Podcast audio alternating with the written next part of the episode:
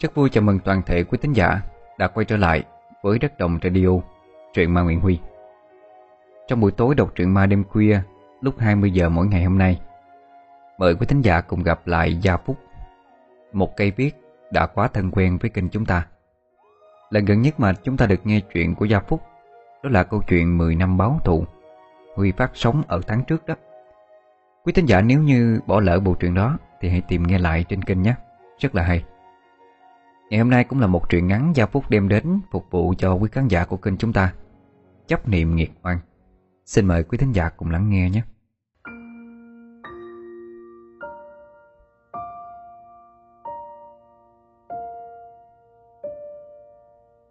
Vợ chồng anh Tú hiếm muộn. Chạy chữa thuốc thang Mãi tới khi ngoài 30 Thì vợ anh mới mang thai. Khỏi phải nói cũng biết vợ chồng anh hạnh phúc đến nhường nào.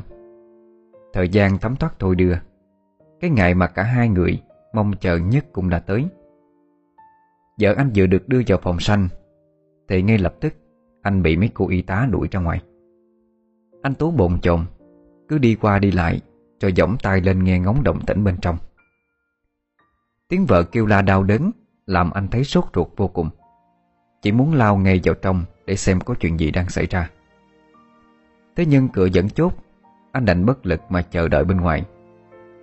Rồi một tiếng khóc hoa hoa vang lên. Cô y tá mở cửa bước ra Thông báo. Chúc mừng anh nha. Chị nhà mẹ tròn con chuông rồi. Một bé trai nặng 2 kg 8 đó. Như không dám tin những gì mình nghe thấy Anh xông tới Nắm lấy tay cô y tá mà hỏi. Cô, cô vừa nói vợ tôi sinh con trai phải không? Cô không lừa tôi đó chứ. Cô y tá hơi hoảng trước động thái, thái quá của anh Tú. Nhưng có lẽ cô cũng hiểu được tâm trạng hân hoan khi làm bố của người đàn ông ngoài 40 tuổi trước mặt. Nên chỉ nhẹ nhàng gỡ tay anh ra, rồi gật đầu xác nhận. À, đúng rồi, anh được làm bố rồi, con trai nha. Chẳng phải nói, cũng biết anh Tú sung sướng như thế nào. Anh định phi ngay vào trong phòng gặp vợ con, nhưng cô y tá đã kịp thời ngăn lại. À, từ từ đã, sáng phụ vừa mới sinh, anh chưa vào được đâu. Anh Tú lại chạy ngay ra ngoài đường Rồi la toán lên như một người điên. Ôi làng nước ơi Tôi được làm bố rồi. Là con trai Là con trai đó nghe. Thế rồi ai gặp ngoài đường Cũng nắm lấy tay mà nói hết. Em có con rồi bác ơi Là con trai đó. Người làng biết vợ chồng anh hiếm muộn Nên ai cũng mừng trước cái tin vui đó Thế thì chúc mừng vợ chồng cô chú. Phen này phải mổ lợn. À không, Kiếm hẳn con voi về nhà Mà khao anh em làng sớm đó. Dạ nhất định là như vậy rồi. Đến hôm ấy á, Bác nhớ đến trùng vui với nhà em nghe. Trước khi đón con về, Anh Tú còn đến nhà thầy giáo Ánh, Là người hay chữ nhất trong làng. Nhờ thầy đặt giúp cho thằng bé một cái tên. Suy nghĩ một hồi, Thầy Ánh kéo gọng kính xuống dưới sống mũi, Rồi nói Ờ, anh là Tú. Thế thì đặt thằng bé tên là Tuấn đi. Tuấn trong từ khôi ngô. Tuấn Tú đó. Hy vọng sau này lớn lên nó sẽ là đứa đẹp trai Khôi ngô nhất cái làng này. Anh Tú nghe thầy giáo nói như vậy Thì sướng lắm. Cảm ơn trối trích Rồi vội vã ra về. Thời gian trôi qua nhanh chóng. Thằng bé Tuấn năm xưa Đến nay đã tròn 20 và anh Tú năm ấy bây giờ cũng đã ngoài 60 rồi. Chẳng biết có phải nhờ cái tên đẹp Mà thầy giáo ánh đặt cho hay không. Mà cậu bé càng lớn lên, Càng cao to vạm vỡ. Và đặc biệt là cậu ta nhìn rất giống với người anh trai Là liệt sĩ của ông Tú. Bố mẹ ông Tú mất từ khi thằng cu còn chưa ra đời. Bên trên ông Tú có một người anh trai. Nhưng anh đã sớm hy sinh khi tuổi đời còn rất trẻ. Chính vì thế mà thằng Tuấn được coi là người hương hỏa sau này trong gia đình. Cuộc sống gia đình ông tuấn cứ thế bình yên trôi qua. Nhìn thằng con đã lớn, Ông bà thầm cầu mong nó sớm lấy vợ, Rồi đẻ cho ông bà một thằng cu Cho vui cửa vui nhà. Ấy thế nhưng mà thằng Tuấn lại có vẻ rất nhát gái. Cứ nhắc tới chuyện vợ con Là mặt cu cậu lại đỏ ửng hết cả lên, Như bị ai đánh vậy. Rồi nó lãng sang chuyện khác ngay những lúc như thế, Ông bà Tú chỉ nhìn con trai, Mà tẩm tỉm cười. Tiền sư bố nhà anh chứ. Lớn đùng đoàn như thế rồi. Mà mỗi khi nhắc tới gái là cứ e thẹn, Như gái mới về nhà chồng vậy.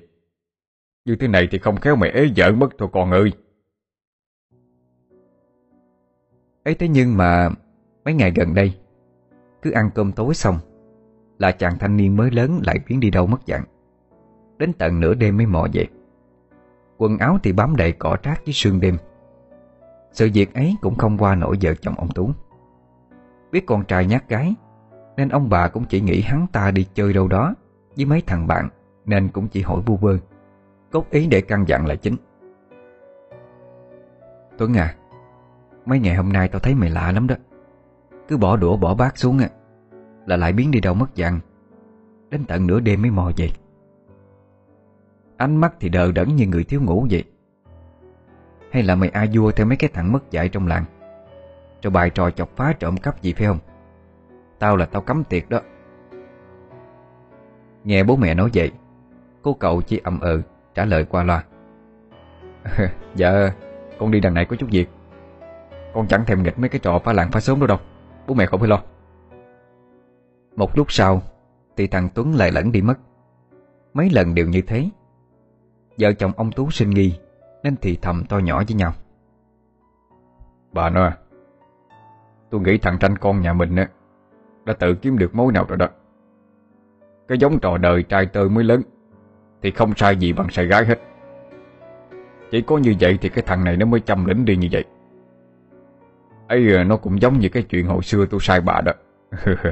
Biết lẻn đi hẹn hò, Là kiểu gì về nhà cũng bị ăn đòn. Ấy thì mà có biết sợ đâu. Bà Tú biết chồng trêu mình Nhưng vẫn đánh vào đùi ông một cái. Cái ông già này Già rồi mà ăn nói không có đứng đắn gì hết. Không khéo mấy đứa trẻ con hàng xóm nó nghe Lại cười cho bây giờ.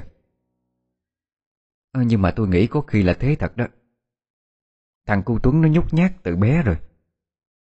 Nên à, có khi là nó ngại Chưa dám nói với vợ chồng mình. Nè Hay là tối ngày mai á Ông chịu khó đi theo nó coi sao nếu mà đúng như thế thật á, Thì còn biết đường mà kiếm cơ trầu, Sang nói chuyện với nhà người ta chứ. Chứ tôi thấy cái thằng nó cũng lớn rồi, Mà chẳng có khôn gì hết. Không khéo chậm chân thằng Cát nó lại cướp mất. Các cụ chẳng bảo á, Cưới vợ phải cưới liền tay còn gì nữa. Ừ Bà nói làm tôi cũng thấy lo rồi đó. Ngày xưa ở cái tuổi 17 Bẻ gãy sừng trâu như nó, Là tôi đã bạo dạng lắm rồi. Đằng này thì thằng Tuấn nó lại ngây ngô quá. Ai đợi hôm trước hai bố con đi cài vậy? Có mấy con bé làng bên đi qua. Trời ơi, đứa nào cũng xinh như gái phố vậy. Ấy vậy mà nó chẳng liếc lấy một cái nữa. Cứ cắm cuối mà đi như ông thầy tu mới chết chứ. Thôi được rồi. Ngày mai tôi bám theo nó coi sao. Nếu mà ngố quá đó, Thì còn biết đường mà giúp đỡ chứ. Ngày hôm sau, Vợ chồng ông Tú không đã động gì. Đến chuyện ấy trước mặt đứa con trai. Đợi đến tối trời Khi thằng Tuấn vừa đi ra khỏi nhà Thì bà Tú đã bảo chồng Đó, nó vừa lén ra ngoài đó. Ông nhanh chân đi theo luôn đi Không lại mất dấu nó bây giờ. Ông Tuấn chỉ khẽ gật đầu Cho lẳng lặng bám theo sau. Thì thấy thằng con trai phâm phâm đi tắt qua cánh đồng làng. Trong lòng ông dấy lên một niềm nghi hoặc. Không hiểu cậu con trai của mình Đi gặp ai với cái lối này chứ? Chẳng phải đây là con đường dẫn lên núi ông sư hay sao? Ông Tố cũng nhận thấy thằng con có biểu hiện lạ lắm. Cứ nhìn thẳng về phía trước mà đi. Chẳng thèm ngó ngang ngó dọc lấy một lần. Mấy lần ông vô tình dẫm phải cây một ven đường, Đến cạch một cái. Cứ tưởng kiểu gì cũng bị cậu con trai phát hiện. Hoặc chí ít nó sẽ giật mình Mà nhìn ngó xung quanh. Ấy vậy mà nó lại chẳng phản ứng gì cứ như là không nghe thấy gì vậy. Thằng Tuấn cứ thế bước đi. Tới gốc cây si đầu núi ông Sư, Thì bỗng nhiên có một cái bóng trắng chạy phục ra, Kéo nó biến mất sau đám rễ cây rậm rạp. Trong giây phút đó, Ông Tú cũng hơi chột dạ. Chẳng hiểu sao lúc ấy cái suy nghĩ ma quái Lại xuất hiện trong đầu ông. Cho tới khi bên tai vang lên tiếng cười nói khúc khích của đứa con gái, Thì ông mới thở phào nhẹ nhõm ra à, Trời ơi, đã bảo mà. Đúng là đi hẹn hò với gái rồi. Cứ tưởng cái thằng này khù khờ Vậy mà lại khác. Phen này chẳng mấy chốc lại có cháu bồng bê rồi. Ông Tú toàn cất bước ra về Để mặc cho cậu con trai thoải mái tâm sự với gái. Nhưng còn chưa kịp bước chân đi Thì ông lại nhớ tới lời vợ dặn. Phải tìm hiểu xem con bé kia là đứa nào Để còn biết đường mà đem trầu cao sang. Hỏi cho thằng Tuấn. Ông tự vò đầu bước tay. Ừ Ai đứa nó hú hí với nhau trong cái đám rễ rậm rạp quá. Làm sao thấy mặt con bé được chứ? Mà cái con nhỏ này cũng lạ. Lúc thì nghe như chim hót Lúc lại chua như giấm vậy chứ. Ông Tú lúc này rơi vào tiếng thoái lưỡng nan. Bỏ về khi chưa biết được con bé kia là ai Thì kiểu gì cũng bị vợ lườm quýt nếu gì bà ấy chẳng trề môi ra Mà chế diễu, Có mỗi cái chuyện con con đó mà làm cũng không xong nữa. Mà tiến lại gần hơn Để nghe cho rõ giọng nói ấy Thì cũng chẳng được. Xung quanh gốc cây si cổ thụ Toàn là cây củi mục. Chỉ sơ sẩy một chút Thì là bị phát hiện ngay. Đến lúc ấy thì ông chẳng còn biết giấu mặt vào đâu được nữa. Chưa kể Chuyện này mà đồn ra ngoài có khi người làng lại còn chửi ông là cái tên biến thái cũng nên Ai đợi lại đi trình mò con trai tán gái bao giờ? Thế nên ông Tú đành phải ngồi im chờ đợi. Lũ mũi đối Ngửi thấy hơi người, Thì kéo nhau đến đốt khắp nơi. Dù ngứa ngáy lắm, Nhưng ông Tú vẫn phải bậm miệng lại Để mà chịu đựng. Không dám đưa tay ra đập. Ông chỉ còn biết chửi thầm thằng con trai. Bố nhà mày, Làng này thiếu gì chỗ thư mộng đi hẹn hò? Mà phải lôi nhau ra tận cái chỗ rừng núi heo hút vậy. Chẳng biết cô làm ăn gì được hay không. Nhưng mà bố mày bị mũi cắn cho sưng hết người lên rồi nè. Không khéo phèn này bị sốt rét thì bỏ mẹ nè. Bực thì bực như thế thôi Nhưng ông Tú vẫn cố nán lại Tự động viên chính mình. Thôi thì vì tương lai con em chúng ta Mong sớm có cháu bế bồng Phải chấp nhận hy sinh chứ. Coi như hôm nay bố thí cho cái đàn mũi này một ít máu Vừa lúc đó, Thì vang lên tiếng sột soạt, Như tiếng bước chân dẫm lên lá khô Rồi đôi trai gái dịu nhau Từ trong gốc cây si bước ra. Nhưng ngay lúc đó, Chẳng biết từ đâu xuất hiện một đàn đom đóm Bay túa ra. Con nào con nấy to một cách khác thường. Chúng cũng chớp cánh một lúc, Khiến cho cả vùng xung quanh sáng trực lên, Như ánh đèn sợi đốt vàng quạch ở nhà ông. Trong quần sáng quái đạn đó Ông Tú nhìn thấy bóng dáng một người con gái, Có thân hình xinh đẹp, Mặc bộ quần áo trắng toát. Tóc cô ta rất dài, Buông xõa, che kín khuôn mặt đi. Khiến cho ông không nhìn thấy được Đó là đứa nào cả. Chỉ biết nó cứ mờ mờ ảo ảo, Như có một làn sương mỏng che phủ vậy. Chân cô gái thì lơ lửng không chạm đất. Ông Tú không tin vào thứ mà mắt mình vừa nhìn thấy. Ông chớp mắt mấy cái như để định thần lại, nhìn cho rõ. Ông suýt chút nữa thì rú lên. Khi nhận ra rằng người con gái Đang sánh bước bên người con trai, Đích thì là một con ma, Con quỷ, Chứ đâu phải là người đâu. Cái bóng trắng ấy lướt đi bên cạnh thằng Tuấn, Rồi tựa vào vai nó. Chẳng khác gì một cặp tình nhân Đang dạo bước bên nhau. Và càng kinh hãi hơn nữa, Khi cái bóng ấy đang chập chờn ở bên trái nhưng chỉ chớp mắt một cái thôi Lại thấy cái bóng đi ở bên phải. Thằng Tuấn cứ vô thức bước đi như một cái xác không hồn. Bậy đơm đớm ma quái kia cứ trao lượng Theo hai bóng người. Ông Tú quá kinh sợ Lấy hết sức bình sinh Đứng vùng dậy rồi thét lớn. Mà, mà, mà, trời ơi, cứu, cứu tôi với. Rồi ông chạy bán sống bán chết về phía làng.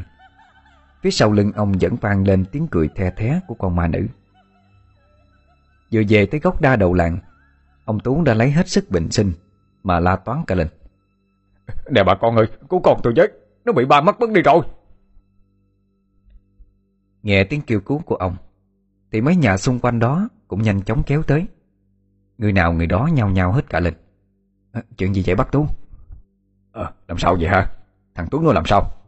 Mà có ở đâu bắt nó đi vậy? Ông Tuấn dùng hết sức Mà kể lại những gì mình vừa chứng kiến. Nghe xong ai cũng sởn da gà. Có người dường như còn chưa tin vào tai mình ấp úng mà hỏi lại. Ờ bác nói thật đó chứ. Từ xưa tới nay ai nói là cái cây si đó có mà đâu ta? Hay là bác có nhìn uh, hoa mắt nhìn nhầm gì hay không?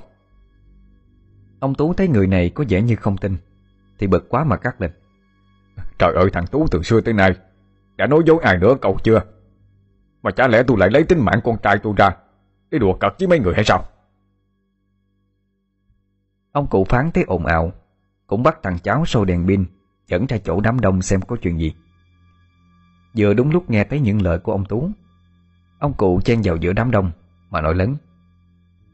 À Mọi người không thấy à, chú Tú sợ tới mức lạc ở giọng đi như thế kia hay sao? Mà còn đứng đây hỏi những câu thừa thải như vậy. Còn không mau bảo nhau à, trả cứu thằng cô Tuấn đi Để lâu không khéo mà quỷ nó lại hại chết thằng nhỏ bây giờ đó. Rồi ông quay qua chỗ thằng cháu trai. Phúc à Mày đi gọi thêm mấy thanh niên đến đây. Thằng Phúc nhanh chân cầm đèn pin chạy đi Mồm thì không ngừng gạo lên. Đi ơi, Sức ơi Nào mà, cho cái đầu đạn đi, có biến rồi. Mấy thằng thanh niên Nghe bạn mình tréo tên Rồi chạy đi mất dạng. Cứ tưởng là trai làng này Bị mấy thanh niên làng bên đánh úp. Nên thằng nào thằng nấy tay lâm lâm cây gậy Chạy ra phía gốc ra Miệng thì hù lớn. Anh em ơi, trả gốc đa nhanh lên. Lũ trai làng bên á, kéo sang đánh úp kìa. Chạy hồng học ra tới nơi. Chúng mới biết là không phải như vậy. Thằng nào thằng nấy lại dựa vào gốc đa Mà thở dốc. Rồi đợi thêm mấy đứa nữa tới Để đi cứu người. Một lúc sau Đám thanh niên đèn đuốc sáng trực Theo ông Tú ra chỗ gốc cây si cổ thụ. Đêm cũng đã khuya, Những cơn gió thổi trào trào qua cánh đồng, Mang theo cái hơi lạnh Từ những dãy núi gần đó phả ra, Làm cho đoàn người không khỏi trùng mình. Từ xa xa, Đoàn người đã nhận ra bóng cây si cổ thụ Nơi đầu núi ông sư. Cây si cành lá rậm rạp, Ban ngày nhìn vào đã thấy âm u, Thì giữa đêm tối như thế này, Càng khiến cho người ta tưởng tượng ra nhiều thứ ma quái. Đám thanh niên bình thường táo thận là như vậy. Vậy mà bây giờ Cũng cứ nép sát vào nhau.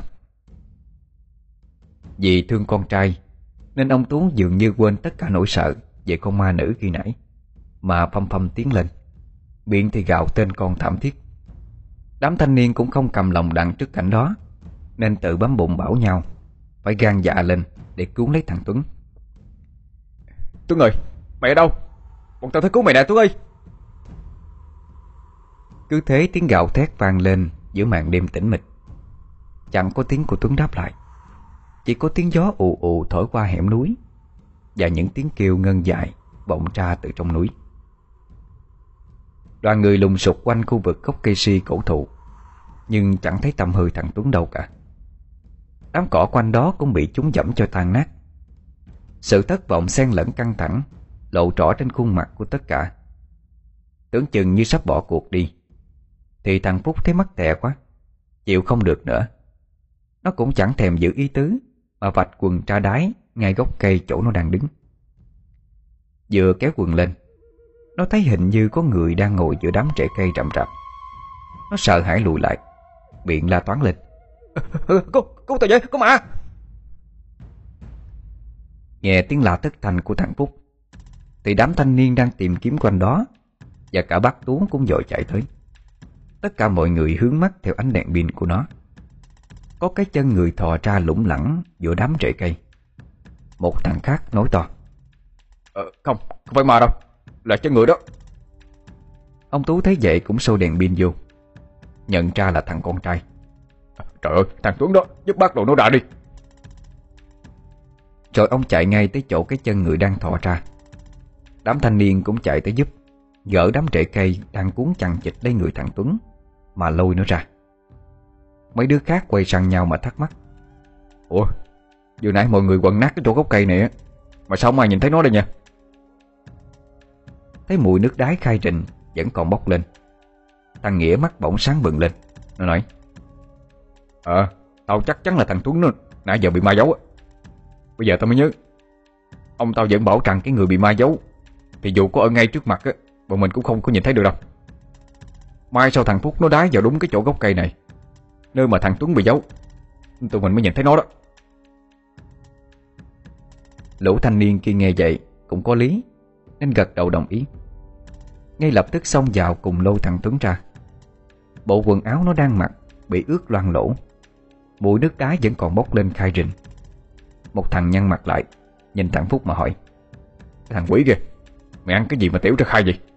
Xem chút nữa là tắt mẹ cái mũi thôi rồi. Ông Tú thương con Nên cũng chẳng để ý tới những chuyện đó. Mà cứ ôm chầm lấy nó Tra sức lây gọi. Nè nè tên lại Tuấn ơi Mày mà có mệnh hệ gì Bố mẹ biết sống làm sao đây con? Nhưng mặc cho ông lây gọi như thế nào Hai mắt thằng Tuấn vẫn nhắm nghiện Đang lây hoay chưa biết làm như thế nào Cho thằng Tuấn tỉnh lại. Thì bỗng nhiên thằng Phúc thấy có thứ gì đó nhớp nháp Rơi vào người. Theo phản xạ nó đưa tay ra quệt xem đó là thứ gì. Khi bàn tay vừa sôi dưới ánh đèn pin Thì nó kinh hoàng nhận ra Đó là máu. Nó ngẩng mặt lên Hỏi ơi Trên đầu nó là một con ma nữ Đang ngồi vắt vẻo trên cành cây si. Hai chân nó mềm nhũn ra Ngã bệt dưới đất Mồm thì lắp bắp nói Trời trời có, có, có ma Nó, nó kia kìa Đám thanh niên nghe đến có ma, Thì dội vàng nhìn theo hướng tay của thằng Phúc đang chỉ. Đúng là trong tán cây si rậm rạp, Có hình bóng một người con gái, Nhưng nhìn hết sức ghê rợn. Cả thân hình cô ta bị thứ gì đó cắn cho nham nhở. Máu chảy ra thấm đỏ cả bộ quần áo trắng cô ta đang mặc. Mấy giọt máu còn đang tông tổng, Nhỏ xuống đất. Con ma nữ nhe hàm trăng trắng ẩn ra, Mà nở một nụ cười quỷ dị. Có mấy thằng yêu bóng vía Do sợ quá mà đái cả ra quần. Rồi dứt cả đèn pin Chạy trối chết vậy làng. Mấy đứa kia cũng dội vàng chạy theo. Ông Tú đưa mắt nhìn về phía lũ thanh niên Đang cắm đầu bỏ chạy Mà cậu cứu. Nè nè đừng bỏ đi Giúp bác với thằng Tuấn với. Thằng Mẫn chạy sau cùng Ngoái lại thấy ông Tú vẫn đang cố sóc nách thằng con Thì động lòng trắc ẩn. Nó liều mình quay lại Định giúp ông dìu thằng Tuấn cùng chạy. Đúng lúc đó, Cái vòng con ma nữ từ trên cây si lao xuống, giơ bàn tay trơ xương trắng hiếu ra, Định bóp cổ thằng Mẫn. Nó tức giận gào lên. Không được mang anh ấy đi, Trả lại cho tao. Mắt thằng Mẫn mở to ra hết cỡ. Nó nhìn thấy bóng con ma nữ đang lao thẳng về phía mình. Trong giây phút sợ hãi đó, Trong đầu thằng Mẫn chỉ hiện lên một ý nghĩ. Rằng phen này chết chắc rồi. Kiểu gì cũng bị con ma nữ kia Bặn cho ngéo mất thôi. Nó không đủ can đảm Để nhìn cảnh con ma nữ kia kết liễu đời mình. Nên dội nhắm nghiền mắt lại, Chờ đợi một cái chết cực kỳ đau đớn Sẽ đến với mình. Ấy thế nhưng khi nó vừa nhắm mắt đi, Cảm nhận được một luồng khí lạnh buốt Đang lao tới gần, Thì bỗng bên tai nó vang lên Tiếng thét thất thanh của con ma nữ. Thằng Mẫn mở mắt ra, Thì thấy cả người con ma nữ Bị đánh bật về phía sau. Dường như nó đang đau đớn Và sợ hãi lắm. Rồi trong phút chốc, Cả thân hình nó biến thành một làn khối trắng, Biến mất vào trong màn đêm. Thằng Mẫn bàng hoàng vẫn chưa hiểu chuyện gì. Nó chỉ nhớ rằng cái cảm giác lạnh buốt Khi cánh tay con ma nữ Vừa chạm vào chiếc vòng bạc Đeo nanh hổ trên cổ của nó, Thì con ma nữ đã trú lên đau đớn như vậy. Nhưng chẳng có thời gian suy nghĩ nhiều. Nó nói như quát lên Để đánh động cho ông Tú Cũng đang trung lên vì sợ. Chạy, chạy, chạy đi bác ơi! Ông Tú bị tiếng thằng Mẫn kéo về thực tại. Ông lắc mạnh đầu một cái Để xem cái đầu trên cổ của mình Có còn nằm đó nữa hay không. Bởi vì khi nãy chính ông đã tận mắt Nhìn thấy con ma nữ giơ bàn tay gớm ghiếc lao về phía mình. Thế là hai bác cháu gồng mình lên, Dìu được thằng Tuấn trở về. Khi tới gần làng, Đã thấy một đám đèn đuốc sáng trực chạy tới. Thì ra đám thanh niên vừa nãy do sợ quá Mà cuốn cuồng bỏ chạy, Quên mất cả việc đi cứu người. Khi chúng nó tha xác về tới đầu làng, Thì bị mọi người tra hỏi. Thầy thằng Tuấn đâu? Cứu được chưa? Đến lúc này chúng mới ngơ ngác ra nhìn nhau. Do quá sợ hãi mà đứa nào đứa nấy đã co giò chạy thoát thân. Kiểm đếm lại quân số Thì thấy thiếu thằng Mẫn và ông Tú. Người ta hỏi tới mấy lần Thì một thằng mới cắm gầm mặt xuống đất Mà lý nhí trả lời. Ờ, Dạ Chúng cháu bị con ma nữ Dọa cho sợ quá Nên là mạnh ai nấy chạy. Chưa cứu được người Cũng biết bác Tú với thằng Mẫn ở đâu nữa. Nghe thấy những lời đó Ông Cường trưởng làng Ông điên tiết mắng cho chúng một trận như té tát. Trời đất ơi Chưa thấy ai tham sống sợ chết như chúng mày Ai đợi cả lũ kéo nhau đi cứu người Mà lại để con ma nữ nó dọa cho sợ mất mật Vãi cả ra quần Rồi hùng hục chạy về vậy. Thế này thì còn gì tình làng nghĩa sớm Quảng nạn có nhau nữa hả? Có người đàn bà thấy vẻ sợ hãi của mấy người thanh niên Thì cũng thương tình Mà lên tiếng nói giúp. Trời ơi thì ờ, ông cứ xem mặt đứa nào cũng xanh như tàu lá như vậy Chắc là phải vừa chứng kiến cái việc gì nó kinh hãi lắm. Thôi đừng trách chúng nó nữa. Lời biện hộ của bà Không làm cho mấy ông kia ngu giận. Ông Cường lại chỉ tay vào mặt mấy thằng thanh niên, Mà quát lên. Tụi chúng mày cút khích về nhà thay quần áo đi. Thanh niên trai trắng Chẳng có tí dụng khí nào cả. Đúng là một lũ ăn hại mà. Mấy thằng kia cũng dội chạy biến về nhà. Ông Cường lại quay sang Mấy người đàn ông trạc tuổi với mình. Và nói Tình hình gấp lắm rồi. Các ông nhanh chân theo tôi ra ngoài đó đi. Mai mà còn cứu kịp bố con ông Tú, Với thằng Mẫn nữa. Thế là các ông ấy kéo nhau đi. Khi mấy người đàn ông hùng hổ kéo nhau đi, Thì người trong làng tập trung về nhà bác Tú Để nghe ngóng tình hình. Bà Tú thấy con trai được dìu về nhà Trong cái tình trạng thảm hại, Thì vừa sợ, vừa xót con Mà ngất liệm đi. Dìu được thằng Tuấn nằm lên giường, Thì bác tuấn và thằng Mẫn cũng mệt trả rời. Cả hai ngồi phịch xuống đất, Rồi há hốc mồm ra mà thở hồng hộc. Trời cuối thu xe lạnh, ấy thế mà người nào cũng ướt đẫm mồ hôi. Thằng Mẫn dù rất mệt, Nhưng khi nhìn thấy mặt của một vài thanh niên bỏ chạy khi nãy, Thì cũng cố giơ nắm đấm về phía chúng nó, Mà gằn lên từng tiếng đầy tức giận. Mấy cái thằng chó, Thằng nào thằng nấy cấm đầu bỏ chạy? Chết chút nữa, tao bị con ma nữ bóp cổ chết rồi. Tụi bay nhớ mặt tao đó. Mấy thằng kia vợ quay đi chỗ khác, Tránh ánh mắt đầy căm giận của thằng Mẫn. Thằng Tuấn được lấy nước gừng lau rửa khắp người, Rồi thay quần áo mới. Một lúc sau thì nó cũng tỉnh lại. Nhưng lúc này thì nó cứ như một kẻ mất hồn. Ánh mắt ngây dại đi. Thế nhưng mà thêm một hồi sau nữa, Thì nó lại như biến thành một người khác. Hai mắt long lên sòng sọc. Tra sức vẫy vùng, Gào thét đồ đi ra chỗ cây si cổ thụ. Dạng bất đắc dĩ, Gia đình ông Tú phải nhờ mọi người Trối chặt tay chân của nó Vào trong bốn góc giường, Chờ tới sáng mai tính tiếp.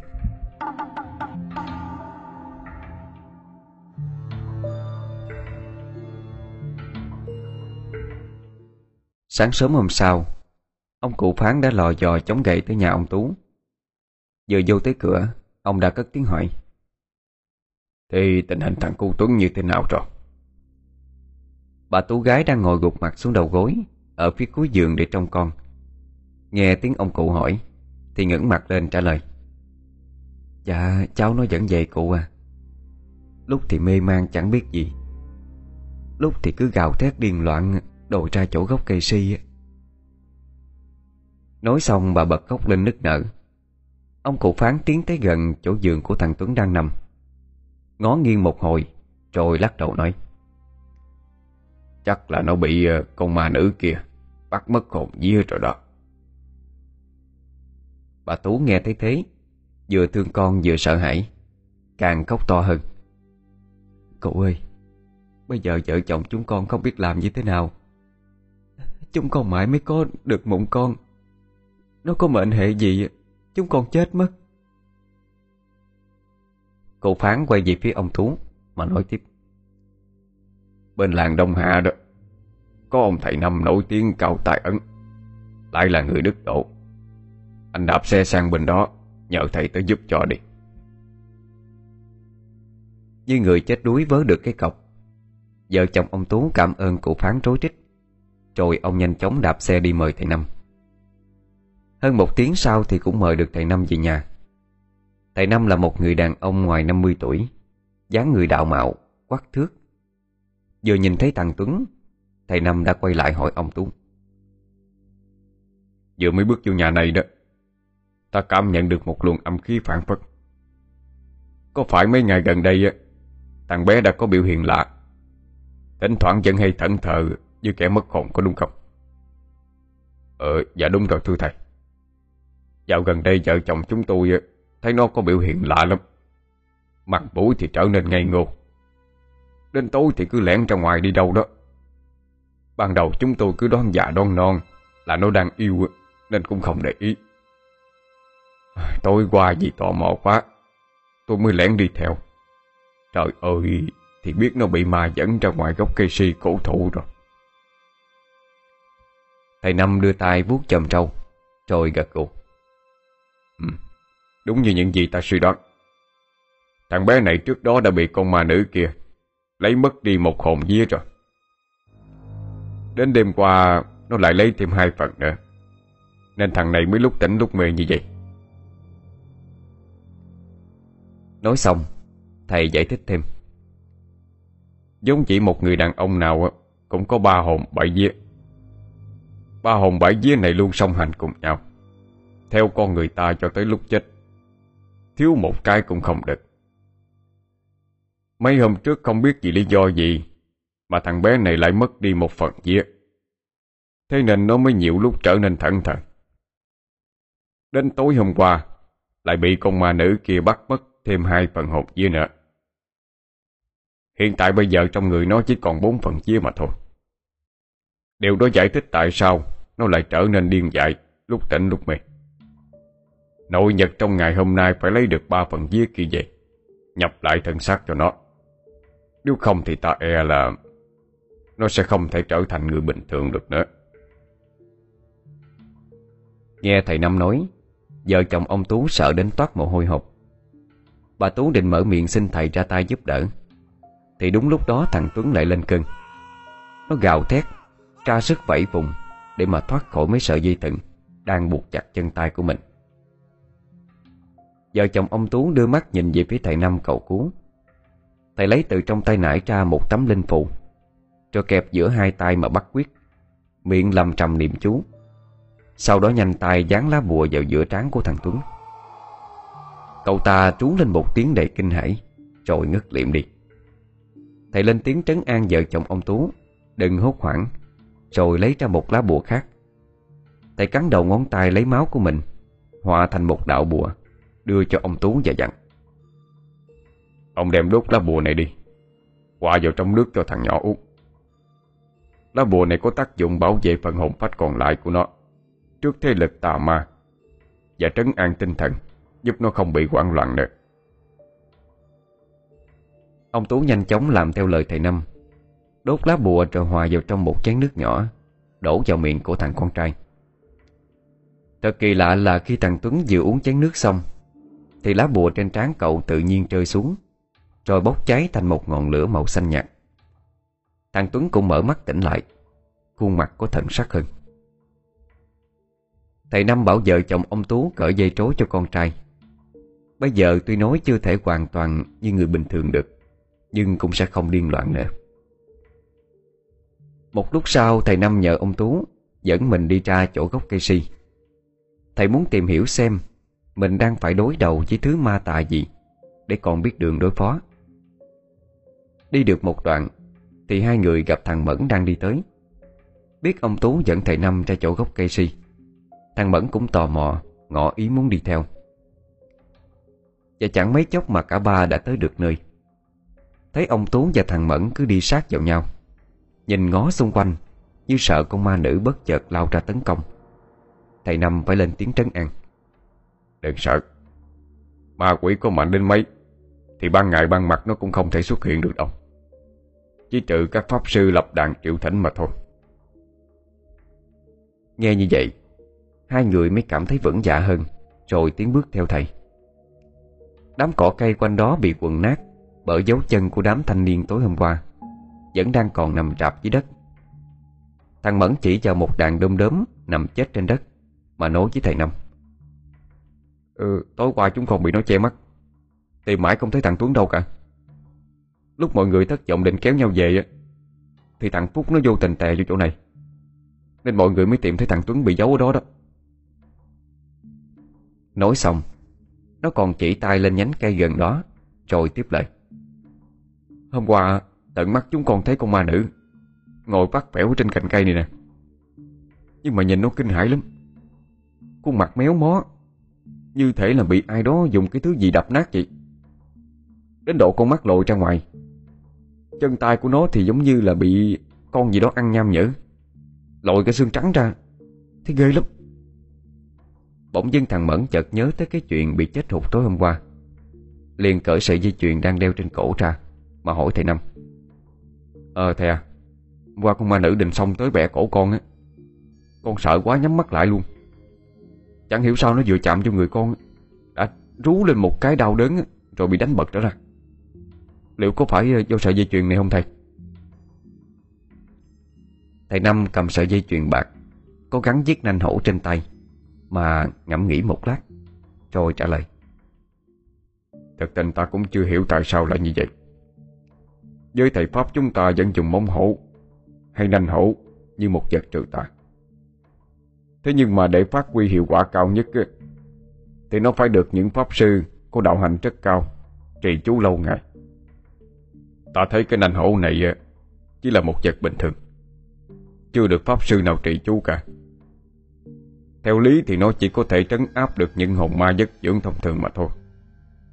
Cái thứ đang ngủ ở gốc cây này, Ta cảm nhận nó không phải là một dòng ma nữa. Nó đã hóa quỷ rồi. Chắc chắn là trong chuyện này con có ân tình gì đó. Nghe hai từ hóa quỷ, Mà chân tay của ông Tú trụng trời. Thầy Nam thấy sắc mặt ông Tú biến sắc đi, Thì cũng biết ông đang nghĩ cái gì. Thầy khẽ phẩy tay nói, Ông không phải lo đâu. Dù nó là ma quỷ loại gì, thì tôi cũng quyết tâm ra tay diệt trừ Để giúp gia đình ông tới cùng mà. Nói xong Thầy Năm đưa lại sợi dây chuyền bạc cho Mẫn, Rồi quay lưng ra về. Trên đường về, thầy mãi mê suy nghĩ Về thứ ma quỷ kia, Nên chẳng nói năng gì. Ông Tú và thằng Mẫn cũng chẳng dám hé răng lấy nửa lời, Sợ làm phiền đến những suy nghĩ của thầy, Nên cả ba cứ lặng lẽ đi bên nhau. Về tới nhà ông Tú, Thầy Năm đã nói ngay, Thứ ma tà ở gốc cây si kia đó Chẳng phải loại tầm thường đâu. Ta định chính ngọ trưa nay, Lúc dương khí thịnh nhất trong ngày, Sẽ ra tay thu phục nó Đổi lại ba phần hồn dưới cho con trai ông. Được rồi. Sự việc cấp lắm rồi. Ta sẽ viết ra những thứ cần chuẩn bị. Ông theo đó mà chuẩn bị nha. Nhớ rằng trước 11 giờ trưa nay phải có đủ. Nói đoạn, Thầy lấy tờ giấy viết ra những thứ cần thiết, Đưa cho ông Tú. Thầy Năm còn căn dặn thêm. Ông nhớ phải tìm cho bằng được Một chậu máu cho mực, Và tìm giúp tôi năm cậu thanh niên khỏe mạnh, Tuổi dần. Thôi đi liền đi. Ông Tú gật đầu vân dạ Rồi quay về phía thằng Mẫn, Đang ngồi hóng chuyện ở đó. Mà nói Ờ chẳng phải bày cung tôi giận hay sao? Ở đây chơi một tí rồi giúp bác luôn nha. Thằng Mẫn chưa kịp trả lời thì thầy Năm đã xua tay. Đúng là thằng nhỏ này tuổi giận Nhưng mà nó sẽ làm một việc khác giúp cho tôi. Ông cứ tìm về đây năm đứa khác đi. Ông Tú cũng hơi ngạc nhiên Về câu nói của thầy Năm. Nhưng ông biết thầy nói như vậy Thì chắc chắn là có dự tính cả rồi. Ông cũng không tiện hỏi nữa, Mà vội vớn lấy cái mũ cối đội lên đầu, rồi đi ra ngoài. Ông Tú vừa đi khỏi cửa Thì thằng Mẫn không giấu được tò mò. Mà hỏi thầy Năm. Thầy ơi, Sao lại phải là người tuổi dần mới được? Mà thầy định sắp xếp cho con làm gì vậy? Thầy Năm từ khi biết chuyện chàng thanh niên này, Dám liều mình ở lại cứu bạn đêm qua, Thì cũng có vẻ quý mến, Nên tự tốn giải thích. Trong 12 con giáp đó, thì người tuổi dần là tượng trưng của loài hổ. Mà hổ là loài mảnh thú dũng mạnh nhất trong rừng. Nên được người đời tôn xưng là chúa Sơn Long. Chính vì thế những người tuổi dần đều có dương khí mạnh hơn người thường. Rất thích hợp để ta bại trận, Thu phục thứ yêu ma kia. Thầy Năm dừng lại mấy giây, Như để cho thằng Mẫn nhập tâm Những gì thầy vừa nói. Sau đó mới thủng thẳng lên tiếng. Còn chuyện ta định nhờ cậu, Thì đó là một việc rất quan trọng. Ta biết chỉ có cậu mới làm tốt được việc này thôi. Bây giờ cậu về nhà nghỉ ngơi cho thoải mái đi. Đúng 11 giờ trưa thì qua đây. À Nhớ đeo theo cái sợi dây chuyền nữa nha. Thằng Mẫn dù còn nhiều điều muốn hỏi lắm, Nhưng nó biết thầy đang đuổi khéo, Thì cũng đoán là thầy có việc cần làm, Nên mới dội đứng dậy đi dậy Ra tới sân, Nó ngoái cổ nhìn lại, Thì thấy thầy Năm đang đứng ở cửa nhìn theo nó. Vẫy tay tỏ ý, Bảo nó cứ về đi. Khi thằng Mẫn đi quất bóng, Thì thầy Năm lôi từ trong tay nải ra Mấy lá bùa xanh đỏ, cho thầy lấy chu sa ngồi họa những lá bùa Để chuẩn bị cho cuộc chiến với con nữ quỷ. Cái tin chính ngọ trưa nay, Thầy Năm sẽ ra tay thu phục yêu nữ Ở gốc cây si, Đã lan đi khắp làng. Nhiều người hiếu kỳ cũng vì tò mò Mà kéo nhau tới nhà ông Tú để hóng chuyện. Đúng 11 giờ Thầy Năm từ trong buồng nhà ông Tú bước ra. Trên người mặc một bộ đạo bào màu vàng, Có theo hình âm dương bát quái rất nổi bật. Ai nhìn vào cũng cảm nhận được vẻ uy nghiêm, Lẫm liệt, Phát ra từ phía thầy Năm. Trước khi đi, Thầy quay sang bảo ông Tú. Ông thắp hương cho gia tiên mấy nén hương đi. Nhờ dòng linh của tổ tiên về che chở, Phù hộ cho con cháu Được tai qua nạn khỏi. Ông Tú nghe lời thầy Năm Cũng chỉnh lại quần áo đàng hoàng Rồi đốt mấy nén hương mà làm trầm khấn vái. Khi ông Tú vừa khấn xong Thì tất cả mọi người đều há mồm kinh ngạc. Khi thấy ba nén nhang trong bát hương của anh trai ông Tú Tự nhiên bốc cháy trở lại. Ông sợ hãi nhìn về phía thầy Năm Như muốn cầu cứu. Ờ, Thầy ơi Như thế này là sao vậy? Sao ba nén hương tôi thắp cho anh tôi Lại bùng lên như thế kia? Thầy Năm nhìn về phía đó Thì cũng hơi giật mình. Ông giật mình không phải chuyện ba nén hương, Tự nhiên bùng cháy. Cuộc đời hành pháp của ông chứng kiến chuyện đó rất nhiều lần. Thậm chí có bát hương còn bốc cháy trừng trực Chứ không phải chỉ một vài nén hương như lần này đâu. Thứ khiến cho ông giật mình, Bởi vì người trong bức ảnh thờ Là một liệt sĩ mặc quần áo lính, Trông còn rất trẻ, Nhưng lại có khuôn mặt Giống với thằng Tuấn vô cùng. Thầy chợt suy nghĩ giây lát, Rồi nói, Tôi cũng chưa biết tại sao ba nén hương Của anh trai ông lại bốc cháy như vậy. Nhưng mà người ta chỉ kiên kỵ bát nhang hóa âm thôi, Tức là trái âm ỉ với phần chân nhang, Ngược lên mà thôi. Chắc là anh trai của ông muốn nhăn nhủ điều gì đó. Nhưng bây giờ cũng sắp tới giờ rồi. Để lỡ thời gian chúng ta không cứu được thằng nhỏ đâu. Chuyện này cứ để về đi, Rồi tôi sẽ tính tiếp. Năm người thanh niên tuổi dần Cùng với thằng Mẫn cũng đã có mặt. Ông Cường trưởng làng cũng nhận ra Ba trong số năm thằng này Là mấy thằng thanh niên đêm qua bỏ chạy trối chết. Ông ta không giấu nổi sự lo lắng Mà nói với thầy Năm. Thầy ơi, Thầy xem lại coi sao. Chứ ba cái thằng kia thì không có được đâu. Đêm qua chúng nó bị con ma nữ dọa cho đái cả trang quần rồi đó. Hôm nay thầy cho chúng nó theo. Liệu có làm nên trò trống gì hay không? Hay rồi lại bỏ của chạy tới người thêm lần nữa đó. Ba thằng kia thấy vậy, Cũng lên tiếng. Dạ từ hôm qua tới nay Chúng con chạy dứt lắm rồi. Xin thầy, cứ cho chúng con đi theo chuột lại lỗi lầm đi. Chúng con hứa rằng dù có chuyện gì xảy ra, Cũng sẽ chiến đấu tới cùng. Có như vậy chúng con mới không cảm thấy hổ thẹn với lương tâm của mình Thầy Năm cảm nhận được quyết tâm Trong lời nói của ba đứa chúng nó và hơn nữa là sắp tới giờ lập đàn trừ yêu rồi. Nếu không cho chúng nó theo, Thì tìm đâu ra người thay thế. Suy nghĩ một lát, Thầy lấy ra một sắp bùa, Rồi đưa cho mỗi đứa một lá. Cầm lấy đi, Cất kỹ vô người. Đây là kim can hộ thân bùa. Nó có nó trong người, các cậu cứ yên tâm. Không tà ma nào làm hại được đâu. Mấy thằng thanh niên kính cẩn cầm lấy lá bùa rồi cất kỹ vào trong người. Tinh thần của ai cũng phấn chấn hẳn lên. Và thế là đoàn người trồng rắn kéo nhau Ra gốc cây si cổ thụ. Người ta nhanh tay giúp thầy lập một cái đàn lễ gần gốc cây. Trong lúc đó thì thầy Năm Chọn một khoảng đất trống Để bài trận pháp. Thầy lấy ra một bao bột màu trắng, Trải thành một vòng tròn, Rồi cho năm thằng thanh niên tuổi dần Đứng mỗi đứa một góc, Tạo thành hình ngũ giác. Trên tay mỗi đứa đều cầm một ngọn cờ, Ứng với năm màu khác nhau, Theo quy luật của ngũ hành. Xung quanh chúng nó, Được trải một lớp gạo nếp, Đã được thầy trị chú từ trước. Thằng Tuấn được thầy Năm cho ngồi xuống giữa trận pháp, Rồi dán lên người một tấm phù Để che mắt nữ quỷ. Thằng Mẫn được thầy chỉ tay chuyện gì đó. Thấy nó cứ gật đầu lia lịa, Rồi đứng canh thúng gạo nếp Và chậu máu chó. Nhiều người trong làng sau khi giúp đỡ thầy Năm sắp xếp đàn lễ Thì cũng không dội về, Mà nháy mắt nhau ở lại xem. Người nào người nấy vừa cảm thấy sợ sợ, Nhưng cũng không khổ tò mò, Vì lần đầu được chứng kiến cảnh thầy Năm Ra tài bắt ma trừ tà. Thầy Năm ngẩng lên, Thì thấy mặt trời đang ở trên đỉnh đầu. Thầy biết giờ lành đã tới. Thầy quay qua chỗ trận pháp, Dặn dò đám thanh niên một lần nữa. Tất cả chuẩn bị. Hãy nhớ rằng dù có xảy ra bất cứ chuyện gì, Thì cũng nhất định không được sợ hãi Mà rời khỏi trận pháp. Không thì tất cả đều gặp nguy hiểm đó. Các cậu rõ chưa? Dạ thầy cứ yên tâm. Chúng con sẽ chiến đấu tới cùng mà. Thầy Năm chỉnh lại bộ đạo bào cho ngay ngắn, Rồi đến trước đàn lễ. Thầy tự tay châm lên ba nén nhang, Thắp sáng hai ngọn đèn cậy trước mặt.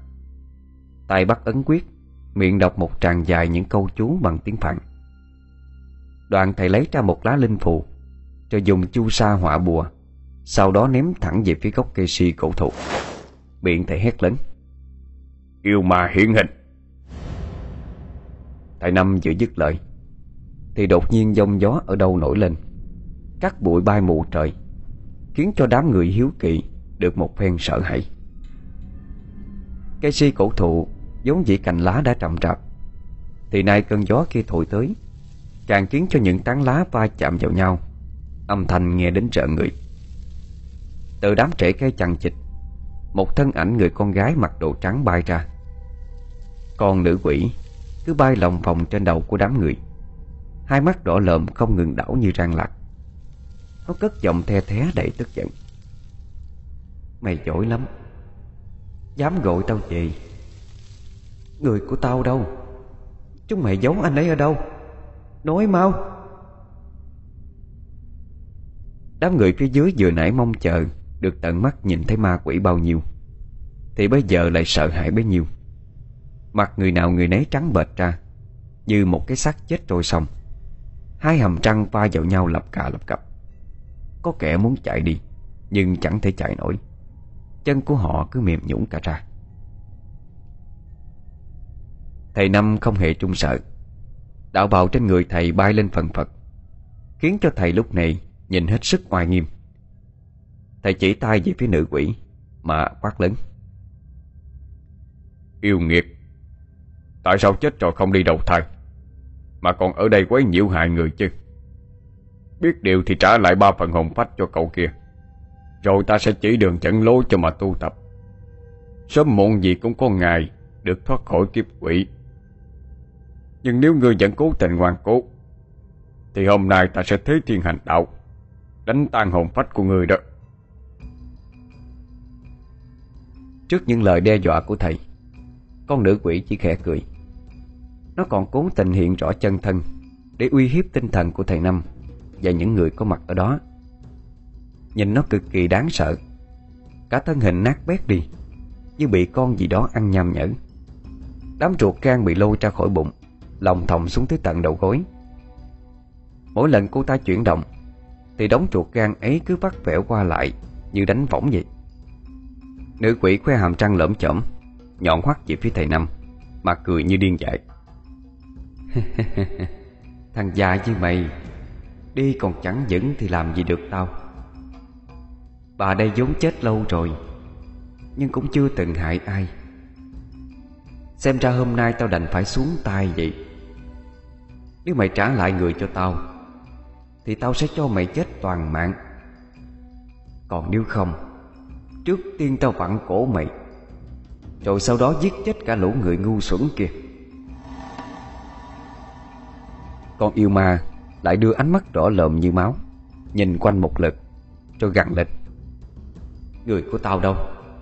Mày giấu anh ấy đi đâu rồi? Trả ngay cho tao. Ngươi biết điều thì dừng tay lại đi. Con nữ quỷ thấy thầy Năm vẫn không trả người, Thì tức giận giơ hai bàn tay sắc nhọn, Hướng về chỗ thầy Năm mà lao tới. Nó định bụng dùng một đòn mà kết điệu thầy đi. Nhanh như chớp, Thầy cũng nhảy sang một bên né tránh được cái đòn chí mạng đó. Đoàn thầy tung ra một lá trấn quỷ phụ. Chỗ da thịt con nữ quỷ Bị lá bùa đánh cho cháy xèo xèo, Bốc khối lên nghi gút. Nữ quỷ trú lên một cách đầy đau đớn. Định một đòn kết liễu thầy Năm, Nhưng không ngờ còn bị thầy đánh ngược lại. Nó cay cú lắm. Nữ quỷ đứng giữa không trung, Đưa ánh mắt đỏ trực đầy căm thụ Về phía thầy Năm. Thằng già chó chết, Để tao cho biết kết cục. Có những kẻ dám chọc giận tao. Chết đi. Nó đưa hai tay lên trời mà hét lớn. Tiếng hét của nó kinh dị tới mức như muốn xé thủng màn nhĩ Của những người trợn mắt thịt Đang có mặt ở đó. Tiếng thét chấm dứt, Thì mây đen ở đâu ùn ùn kéo đến, Che khuất cả mặt trời. Bầu trời đột nhiên tối sầm trở lại. Giữa khoảng không đen đặc vang lên những tiếng sấm chớp đi đụng Như sắp có một trận mưa lớn. Tán cây si cổ thụ Chậm trạp vốn dĩ đã âm u, Nay lại càng thêm phần quỷ dị ma quái. Cả đàn lễ trung lên bần bật Cát bụi bay mù trời. Thầy Năm biết nữ quỷ đang dùng oán khí ngút trời của mình Để tạo ra ảo ảnh Hồng khiến cho mọi người sợ hãi Mà nhân cơ hội đó ra tay làm hại. Nhận ra âm mưu đó Thầy Năm hô to cảnh báo. Tất cả hãy bình tĩnh Chỉ là ảo giác mà thôi Giữ nguyên trận pháp đi. Nói xong Thầy đưa ngón tay lên miệng Cắn cho chảy máu ra Rồi nhúng ngón tay vào mực chu sa Họa một đạo linh phụ.